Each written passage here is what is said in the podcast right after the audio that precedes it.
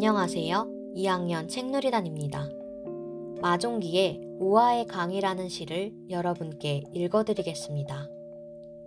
사람이 사람을 만나 서로 좋아하면 두 사람 사이에 물길이 튼다.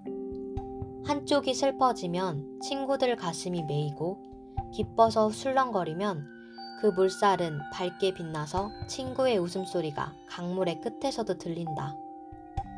처음 열린 물길은 짧고 어색해서 서로 물을 보내고 자주 섞여야겠지만 한 세상 유창한 정성의 물길이 혼할 수야 없겠지. 넘치지도 마르지도 않는 수려한 강물이 혼할 수야 없겠지. 긴 말 전하지 않아도 미리 물살로 알아듣고 몇 해쯤 만나지 못해도 밤잠이 어렵지 않는 강. 아무려면 큰 강이 아무 의미도 없이 흐르고 있으랴.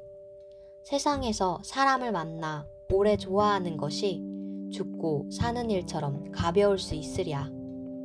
큰 강의 시작과 끝은 어차피 알 수 없는 일이지만 물길을 항상 맑게 고집하는 사람과 친하고 싶다.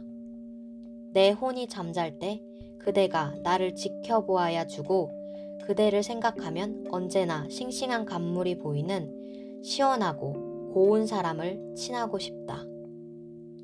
지금까지 들어주셔서 감사합니다.